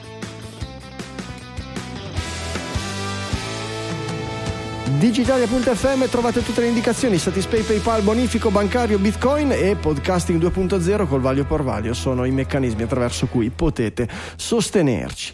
Ehm, con cosa andiamo avanti? Con i tagli, con i simulatori, ragazzi, sì, qui si va avanti con i simulatori assurdi. La settimana scorsa Io ho creato visto... veramente un disastro la volta scorsa. Sì, la volta scorsa hai creato un disastro col simulatore di, di, di, di falciatrice tagliaerba. del prato, di tagliaerba. Il spiega- ditemela, ditemela che non la so. Il ta- tagliaerba, il simulatore di tagliaerba. Eh, cioè, il mio Gingil è stato un, sim- un gioco in cui simuli di tagliare l'erba. È di bellissimo. falciare, il, però, pra- di una falciare il prato. Ta- ta- ta- di- Diceva. Ma per carità. Franco a questo punto ha rilanciato con The Sims 4 giorno di bucato che fra l'altro quando ho letto all'inizio pensavo che avessero bucato il codice di Sims 4 perché poi c'era scritto codice PC per Origin invece no no è proprio il gioco nei quali i tuoi Sims possono fare il bucato quello che mentre giochi ai Sims non vai a fare veramente e lasci a marcire in lavatrice Esatto. E poi, C'è poi Power Wash Simulator, che è effettivamente un altro grandissimo gioco che ho visto, che ti permette di andare a pulire cose usando l'acqua, sapete quelli che con la, con la- con la canna dell'acqua potente. E, c'è eh, l'espansione di Power Wash Simulator. Oltre al fatto che appunto notizia che Franco da grande PlayStationaro ha detto arriva finalmente anche per su PlayStation e Switch, eh, esce nel contempo l'espansione per il quale si può andare alla ehm, ehm, La magione Croft Croft. Manor. Sì. esatto che se vi ricordate il- se- i giochi di Lara Croft moderni in particolare se non mi sbaglio il secondo è tutto ambientato della- nella casa nella sua vecchia casa di quando era piccola c'era il papà e poi doveva tornarci eccetera eccetera. Beh insomma possiamo andare a pulirla. Giulio, con ti certi tacco potentissimi questa è una meraviglia e non siamo ancora ai gingili del giorno eh. Ribadisco anni 70 all'SD. guarda questo è peggio tutta la vita, tutta la vita. Va bene, dai videogiochi moderni ai tagli che continuano a correre. Tagli Financial Times nella passion, nelle piattaforme della passion economy. Questa definizione della passion economy del, del Financial Times mi lascia un po' così, un po', eh, un po' scombussolato. Però effettivamente qui si parla di tagli eh, dentro Patreon, dentro piattaforme del genere dedicate Substack, eh sì. Sì, con eh, la, la direzione che viene indicata, che non è più quella della crescita a tutti i costi, ma è quella di stabilizzare il revenue, perché eh, la- un tipico andamento di una startup, quella all'inizio perlomeno non è un tipico, il tipico andamento della startup della Silicon Valley è quello di spendere, spendere, non considerare il, brucia il per la crescita, brucia, brucia soldi per la crescita. Esatto, dire devo Eh. crescere, devo diventare sempre più grande, sempre più importante. A quel punto poi il break even, cioè il- il- spendere tanto quando si guadagna, arriverà e da lì in poi arriveranno i guadagni, i big money. Eh, questa cosa che insomma abbiamo più volte visto, ma già con la bolla di Netscape e compagnia degli anni 90, non è detto che funzioni sempre in questo modo, eh, fa sì che in questo momento storico la maggioranza di queste nuove startup stia rallentando. Quindi tutto quello che erano le idee di nuovi eh, meccanismi, Patreon parlava di inserire le cripto, i pagamenti con le cripto, hanno detto va bene, ma tanto non ci servono, non facciamoli ora, non spendiamo tempo a implementare queste funzionalità. Forse più modaiole, forse più. Ma, guarda, io, io mi auguro che sia un ritorno ai fondamentali eh, nello sviluppo di un'azienda. Perché poi Spendi queste- quello che hai. Sì, perché questi- questa tipologia di approccio non è un problema soltanto del mondo tech, ma di tutti quei mondi che in qualche modo si avvicinano al tech e, e che stanno cominciando a fare casino anche in altri settori. Cioè, pensate a- al mondo delle biotecnologie, la carne artificiale.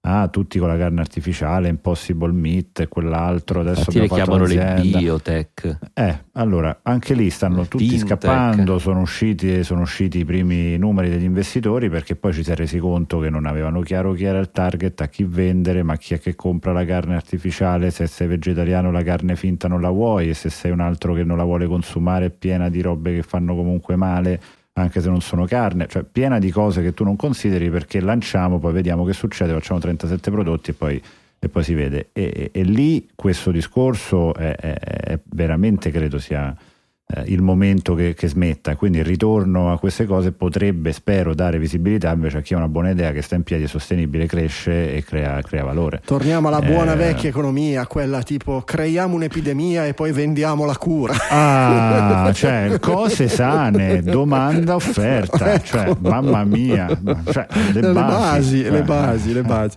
E qui ci scherziamo, però in realtà in questa però contrazione, perché questo modello ha funzionato per tanti anni, ha generato lavoro, ha generato benessere, ha generato prodotti eccezionali, ha ha generato dei fallimenti micidiali che però alla fine dei conti non si sono hanno continuato a generare benessere con eh, questo meccanismo che no, questa idea Mm. Se io questa sono amico di Franco, credo a Franco perché per me è Mm. bravissimo e Franco sa che tanto può vivere dei miei soldi per i prossimi vent'anni, è vero che Franco ha vissuto bene, però non, non gira sul lungo periodo. Cioè, Ah, dipende. magari ci sono ha dei Franco che sono onesti e con ha girato, con gli, ha girato con gli unicorni, nel senso Giulio che ha tanti soldi fa vivere Franco, Francesco e mille altri come loro, la maggior parte non, non riescono ad arrivare a, a guadagnare, ma i due che riescono a esplodere comunque danno a Giulio talmente tanto ritorno che Giulio ci guadagna e continuerà a, funziona- a- a finanziare migliaia di falliti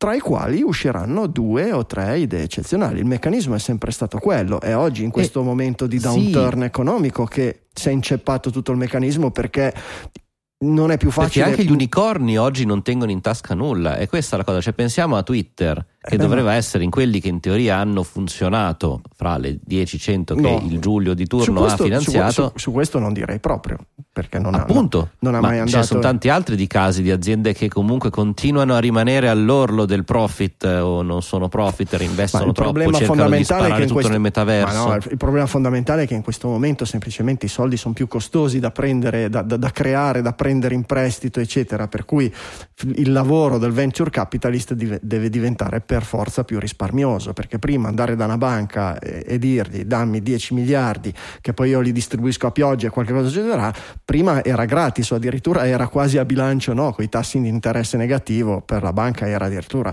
no, ti, ti forzava a prenderli. Oggi eh, prendere del denaro è costoso e quindi c'è per forza un ridimensionamento. Il problema è in questo momento di passaggio che è catastrofico. Io ho letto il messaggio, no? A message from CEO, Sander Pichai, che scrive ai 10.000, 12.000 disgraziati che sono stati che sono Sì. stati buttati. No, mi spiace, no, di qua di là, belle parole, eccetera, però è così, vi cacciamo fuori. Ecco, con un tono così accondiscendente e che fosse stato tre o quattro anni fa andava anche bene perché 3-4 anni fa essere licenziati da Google vuol dire che uscivi di lì e c'era il tizio di Facebook che ti diceva vieni da me, quello di Apple che ti diceva vieni da me, quello di Twitter che diceva vieni da me. Questi 12.000 eh, escono di lì e si incontrano con i 10.000 licenziati da Facebook, i, i, i, i tre, Apple ne ha licenziati tre se vanno bene, però non assume più nessuno, eh, Twitter non ne parliamo di quanti ne ha licenziati, eccetera.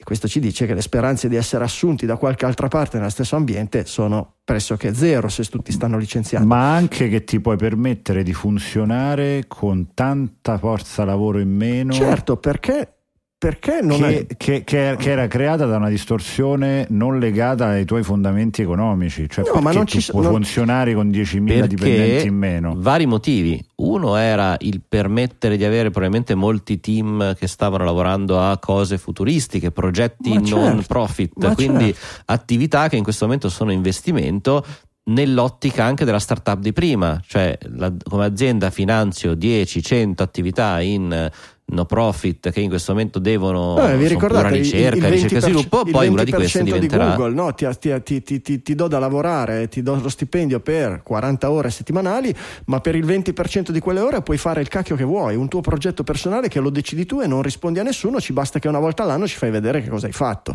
perché pensavano che di lì... Questo è un po' che non c'è più in Google. No, è un po' che non c'è più, ma per quello dà un'idea di quella che era la, il concetto, no? Erano ah, fondamentalmente le vacche ragazzi, grasse. A me, a me va benissimo, ma se noi fossimo, non fossimo Google e non avessimo tutti quei soldi, io mi invento questa idea bellissima, ma in dieci anni da questa cosa che io faccio non creo una roba che mi tiene in piedi perché Google continua a guadagnare da quello che fa dall'inizio, non ha forme sì, di sì, diverse sì. sostanzialmente. Se continua c'è, c'è, un problema, ecco, io sottolineo certo, questo certo, perché c'è se, un problema che, però, che in altre Giulio, situazioni non sarebbe Beh, Giulio, attenzione, se, è... i soldi, se, i soldi, cadono a pioggia, se il tuo business non ha concorrenti, se fai talmente tanti soldi che tu riesci a pagare tutti gli stipendi, dare i bonus a tutti i manager, dare dei, dei, dei bonus, dare dei dividendi a tutti gli azionisti e tenere il titolo alto, pur buttando via dei soldi in tavoli da ping pong e pizzette e massaggi gratis per tutti, e continui a farlo. Nel momento in cui questo non, non funziona più, è ovvio che inizi a tagliare i massaggi, tavoli da ping pong, eccetera, poi Però inizia a tagliare le persone.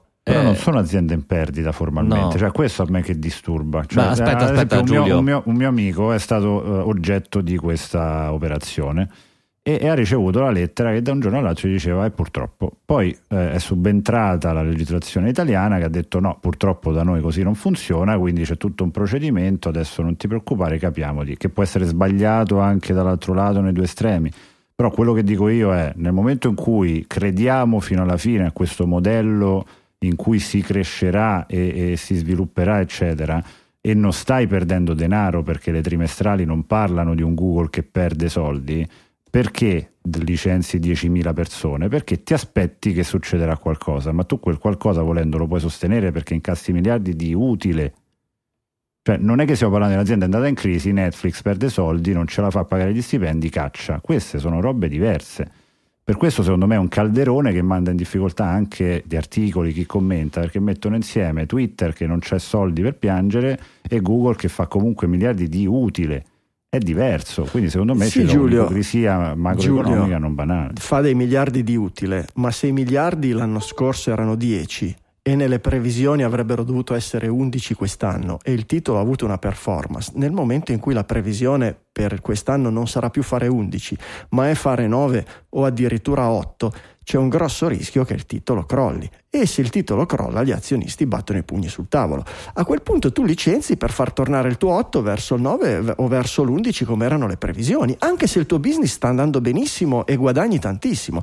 Il problema è sempre quello, che la performance è basata sulle previsioni di crescita, sulle previsioni di migliorare, quella è sempre la stortura, ma in questo momento, e mi fate arrivare al dunque che ci abbiamo girato per due ore attorno, il problema è che dentro a alla lettera di licenziamento c'è scritto il dramma di queste persone. Il dramma di queste persone nella Silicon Valley e negli Stati Uniti è state tranquilli, non vi preoccupate perché noi vi paghiamo ancora per 60 giorni e non vi preoccupate perché avete ancora sei mesi di sicurezza garantita dalle vostre polizze sulla salute. Ragazzi, cioè questi tra sei mesi, se non hanno trovato un altro lavoro e non l'hanno trovato, se gli si rompe un braccio a loro o al figlio andando in bicicletta, si pagano il gesso, capito? Coi prezzi della sanità americana. È un disastro sociale di, di, di, di proporzioni e di, non in te- termini numerici, perché non siamo ancora a- a- alle catastrofi in termini numerici delle grandi recessioni, eccetera, ma in termini umani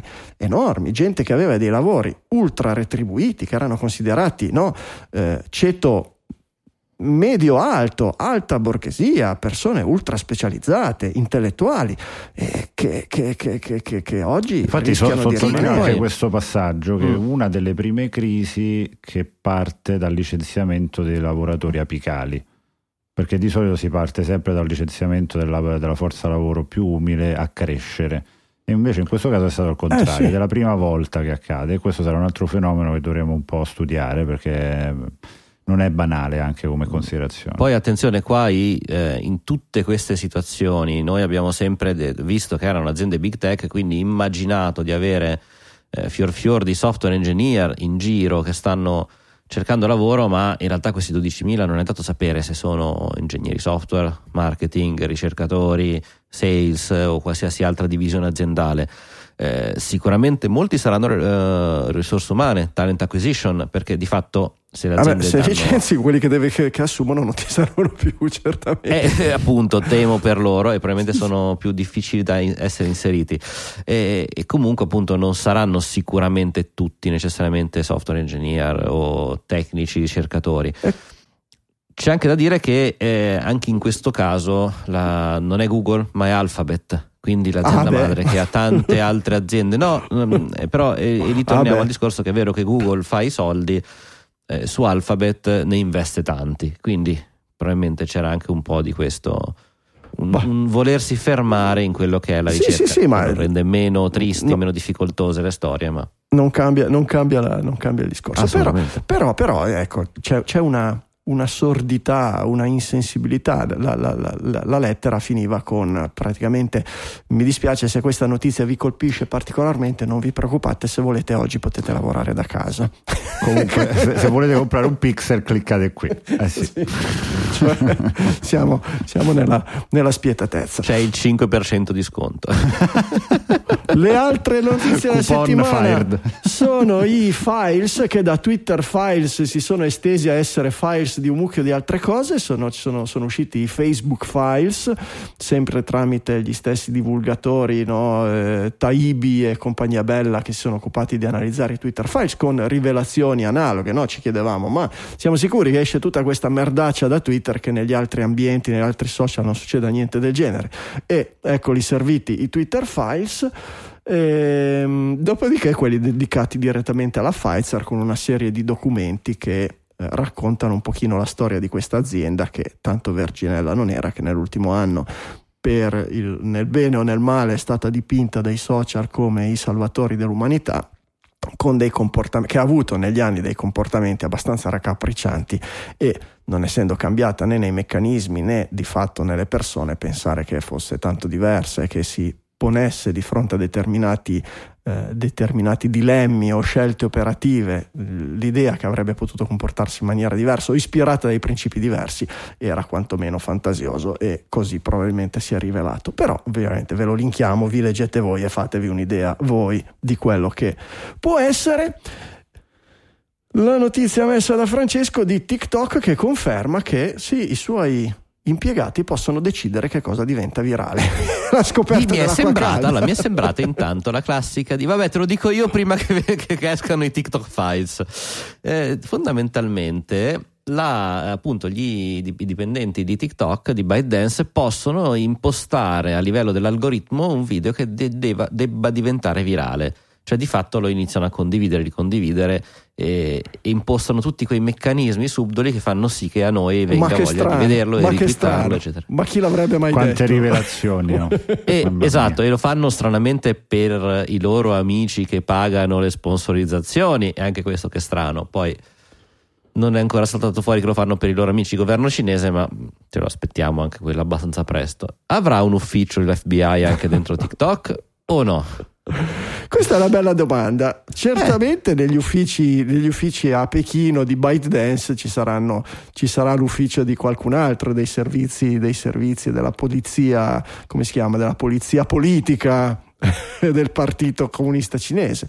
Non saprei dirti se nelle affiliate, eccetera. Lì c'è certamente anche a vedere dalle dichiarazioni dei vari politici pro o contro le varie guerre, c'è certamente un, un momento di sconforto micidiale perché fino ad oggi politica e istituzioni americane hanno avuto questi, queste leve enormi sull'opinione pubblica e anche questa responsabilità in qualche modo no? di gestire, di, di, di, di, non venire travolti, di, resistere a eventuali manovre subdole da parte di avversari, within e without, cioè dall'interno e dall'esterno del proprio paese, perché no? Eh, però con la possibilità di intervenire e quindi cosa facciamo per fare in modo che non succeda più Cambridge Analytica? Cosa facciamo per fare in modo che i russi non, interfe- non facciano più vincere Trump le elezioni? E va bene, è stato un disastro, ma qualcosa possiamo fare. Nel momento in cui queste leve sono, bah, forse chi lo sa, però fondamentalmente partono da Pechino o comunque in uffici lontani dalla Cina, ma dove il Partito Comunista Cinese ha le mani lunghe, cacchio, qui sono dolori. E comunque il direttore dell'FBI è molto preoccupato. certo che è molto preoccupato. È sempre molto preoccupato. È preoccupatissimo, è un lavoro, è un lavoro terribile fare il direttore. Sai la mattina la moglie gli fa, caro come stai? Sono molto sono, preoccupato. Sono preoccupatissimo, certo, c'ha una fa delle rughe, è una cosa, una cosa terribile. Cioè, è così, è così, è così. Che ne so, altre novità riguardo a Twitter? Vabbè, è venuto fuori il discorso delle, delle app eh, bandite e, ehm, Veramente? Sì, è venuto fuori e fondamentalmente è uscito l'account di Twitter, quello che si chiama Twitter Dev, cioè l'account dedicato alla comunicazione con gli sviluppatori che creano app Twitter di terze parti.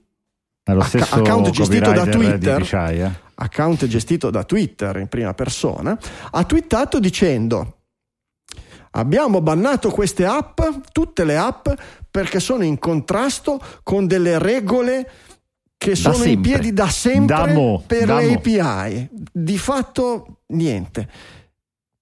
E quattro giorni dopo hanno modificato le regole e messo fuori legge le API perché hanno, hanno un concetto di linea temporale un po' elastica, ecco. Ma ci sta, no? Da sempre vuol dire anche da domani. Dopo domani. In inglese Vabbè, si dice lo stesso modo. 10 più 10, 25, ma, ragazzi. Ma tu lo sai, esatto. Doctor Who, il tardi, si viaggi nel tempo. E ci sta lì il ristorante al termine dell'universo. Cos'è oggi? Cos'è domani?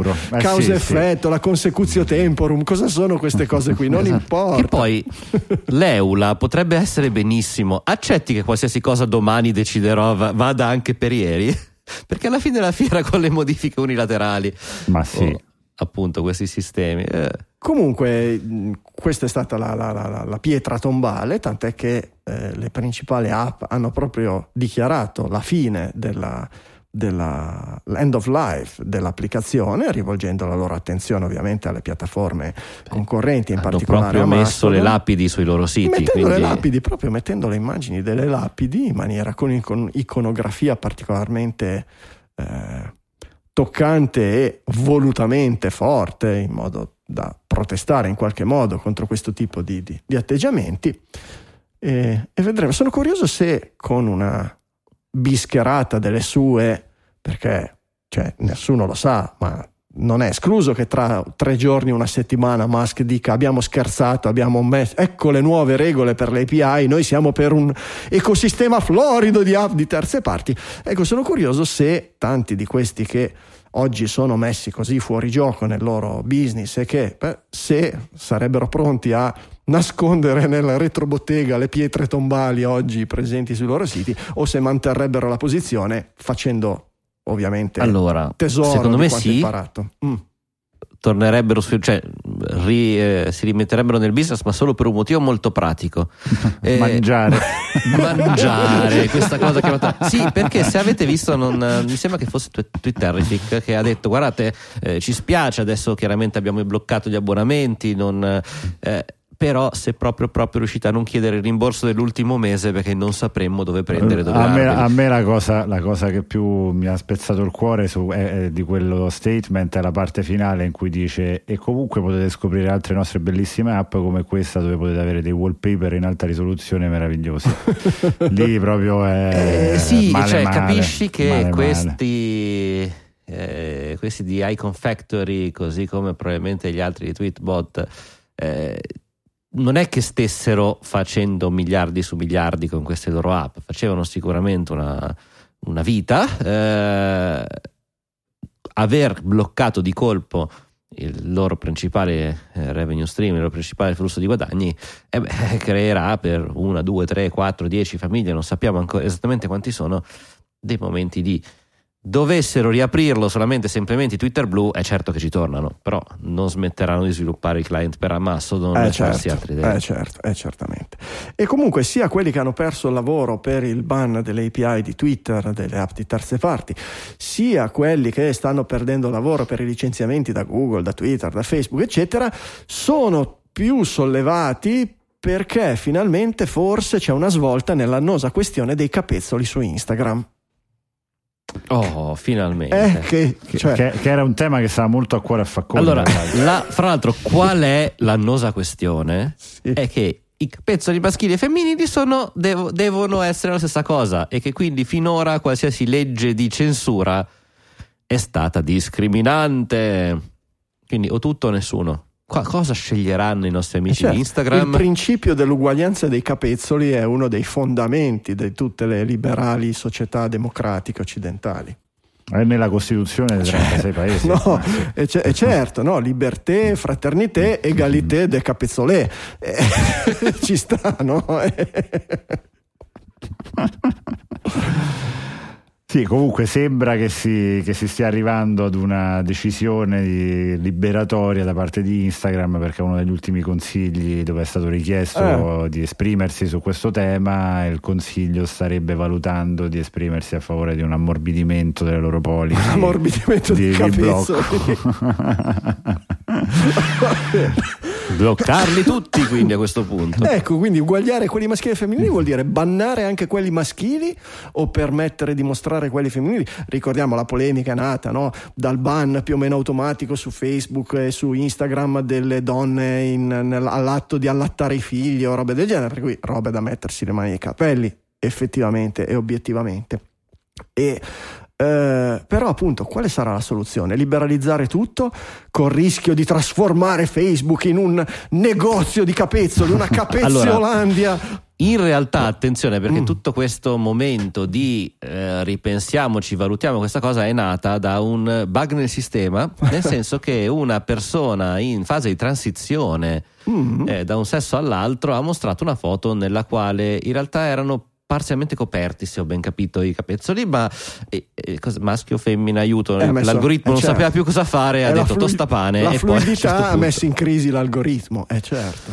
e quindi ha detto: Ok, eviti- non, non c'è la casella maschio, non c'è la casella femmina, non sappiamo cosa fare. E allora, vabbè, bisogna È per, evitare quello, questa è per quello che nelle ultime due settimane in tutti i captcha continuava a comparire seleziona quelli che sono i capezzoli maschili e non quelli femminili. Esatto. Basta semafori, non ci interessano più quelli. Solo, niente semafori, niente idranti, niente strisce pedonali, certamente. Vabbè, oggi Ma poi Margherita. avranno riconosciuto queste strisce pedonali Oggi- oggi- sono oggi- dieci anni che gli diamo i dati Oh, esatto, oggi invece captcha Margherite, cioè finora era tutta roba di guida per migliorare gli algoritmi di guida autonoma di Waymo ed era ovvio, no? Perché strisce pedonali, autobus, biciclette, eh, idranti al bordo della strada, e robe del genere, era tutta roba. Oggi davvero, tre captcha ho fatto, erano tutti a riconoscere le Margherite.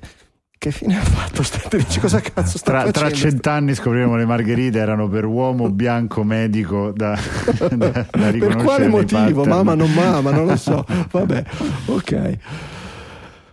Ah, Va bene, Netflix cambia la guida, il cofondatore e amministratore delegato si dimette e va bene, che, che- che ce ne frega, gingilli del giorno, dai. Signore e signori, i gingilli del giorno. Gingili del giorno, i regali dei digitaliani per i digitaliani, le voci digitali a fine trasmissione selezionano per voi hardware, software, letteratura, qualsiasi cosa di attinenza che abbia attinenza digitaliana, che abbia sconvolto la loro esistenza, colpito la loro curiosità o qualsiasi sfumatura nel mezzo. Vediamo un momentino, facciamo partire Giulio, dai Giulio. Ma allora io suggerisco un'app eh, da testare perché è sicuramente molto interessante nelle funzionalità di tecnologia, fatta da, sempre da ByteDance, la mamma di, di TikTok, che si chiama CapCut, che è un'app di editing video. un'app di editing video che funziona in maniera, devo dire, eccezionale su, su iOS, soprattutto sulla parte di stabilizzazione, sulla parte di rimozione dello sfondo, perché lavora sia su, um, diciamo, mettendo il chroma key che non e anche con il tracking degli oggetti per associarci azioni. Quindi nel momento in cui volete fare un video con delle scritte per delle vacanze che si muovono in relazione al movimento di un oggetto è veramente ben fatto e facile. Quindi lo consiglio assolutamente sia per approfondire come l'hanno fatto dal punto di vista tecnologico che anche dal punto di vista ludico. CapCut gratuito lo potete provare su iOS Ma e Android. Cap, cioè cap come capezzolo? Ci stavo riflettendo mentre lo dicevo, non me la sono sentita di sottolinearlo, però Taglia, hai fatto bene. tagliacapezzolo. Vabbè, ok. Francesco, prego. Puntata spe- è estremamente esplicita. Allora, io ma l'altro oggi ho no, ma cosa? Eh, eh, L'intento era proprio quello opposto.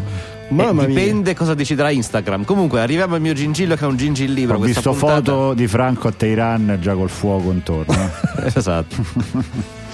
Gingi il libro del quale probabilmente abbiamo accennato prima che uscisse perché comunque ha fatto cioè, è, un qualcosa di interessante adesso lo che si chiama Non siamo mai stati sulla Terra, scritto da Rocco Tanica con Automat B13. Io qua per quelli che vedranno il video ho anche la copertina, c'è il libro in mano ed è quello che eh, dovrebbe essere il primo libro o, o almeno il primo ben conosciuto, scritto a quattro mani da un autore che è appunto Rocco Tanica eh, già conosciuto come pianolista di Elio storie nonché attore in tante fiction, eh, insieme a un'intelligenza artificiale, appunto un, eh, un software di quelli tipo ChatGPT prima che uscisse, eh, nel quale eh, ehm, c'è un dialogo di fatto fra l'autore che scri- si, tro- si riconosce perché è scritto con un carattere in un certo modo e il- l'intelligenza artificiale, il computer che, che risponde con un altro carattere. Eh, è veramente surreale l'esperimento riuscito perché chiaramente il tutto è fatto per cercare di tenere comunque un'allegria tipica dell'autore. Eh, si spazia di tantissimi argomenti, da parlare dei Beatles, del Festival di Sanremo, a viaggi, ad argomenti eh, al cinema. Il surrealismo russo ce n'è veramente di tutti i colori, sono tanti piccoli capitoli, ognuno che parla di qualcosa. Eh, è una bella lettura. Ma finisce sempre, di. finisce sempre in cacciara o comunque nel, nel- nel- nel senso dell'assurdo, che è un po' la, la- la comicità. Finisce sicuramente nel senso dell'assurdo, che è, è un assurdo sommato dall'assurdo appunto di Rocco Tanica, che già di suo ha questo nella sua, eh, nel suo modo di concepire la scrittura, unita a un utilizzo sapiente chiaramente di Certo. eh, quindi non mai banale di quello che sono i testi generati. Una lettura che consiglio soprattutto ai digitaliani che vogliono vedere cosa si può fare con questi. Bravo, bella idea. Letture divertenti. Invece letture eh, nostalgiche e tecnologiche, quelle che vi propongo con l'ultimo gingillo, potete trovare al link che vi metto nelle note della puntata la collezione completa dal 1975 fino al maggio del 94 la collezione completa di tutte le edizioni della rivista Byte, rivista che ha fatto la storia, la storia dell'informatica. Potete andare a spiluccare qua e là e a vedere se avete delle idee in testa, dite vabbè 1986 esce il Macintosh, escono queste e andate a cliccare a vedervi la copertina, i vari articoli, le cose più belle, le pubblicità. La, la prima cosa che ho aperto è uscito fuori la pubblicità di, del- dei sistemi di programmazione dei compilatori della Borland, roba che oggi non Il esiste turbo. neanche più. Siamo esatto, il turbo Pascal, robe del genere. E siamo proprio, se avete vissuto, beh, non dico dal 76 o dal 75, saranno pochi di, di noi a, a- a farlo, ma agli anni 80 o anche agli anni 90 e volete ogni- vedere qualche lacrimuccia, oppure se invece siete più recenti, fortunati voi, e volete andare a vedere come si parlava, che cosa voleva dire leggere una rivista super specialistica, divulgativa, ma super specialistica di informatica in quegli anni lì, beh, può essere una bella passeggiata. Insieme a tutti gli altri gingili del giorno, digitali.fm slash 657.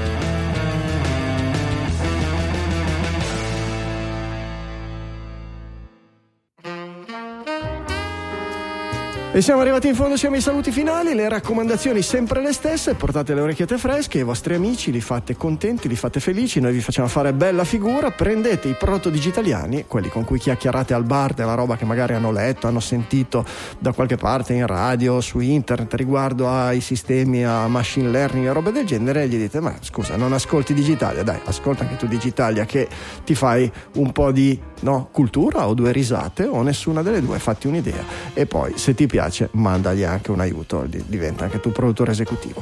Ci arricchiamo, facciamo, cerchiamo di arricchire il movimento, di arricchire la community che è viva e vegeta e chiacchiera tutta la settimana, ve lo ricordiamo sul nostro Slack, digitale.fm slash Slack, venite anche voi e se non volete venire lì ci ritrovate di nuovo nelle vostre cuffiette anche la settimana prossima.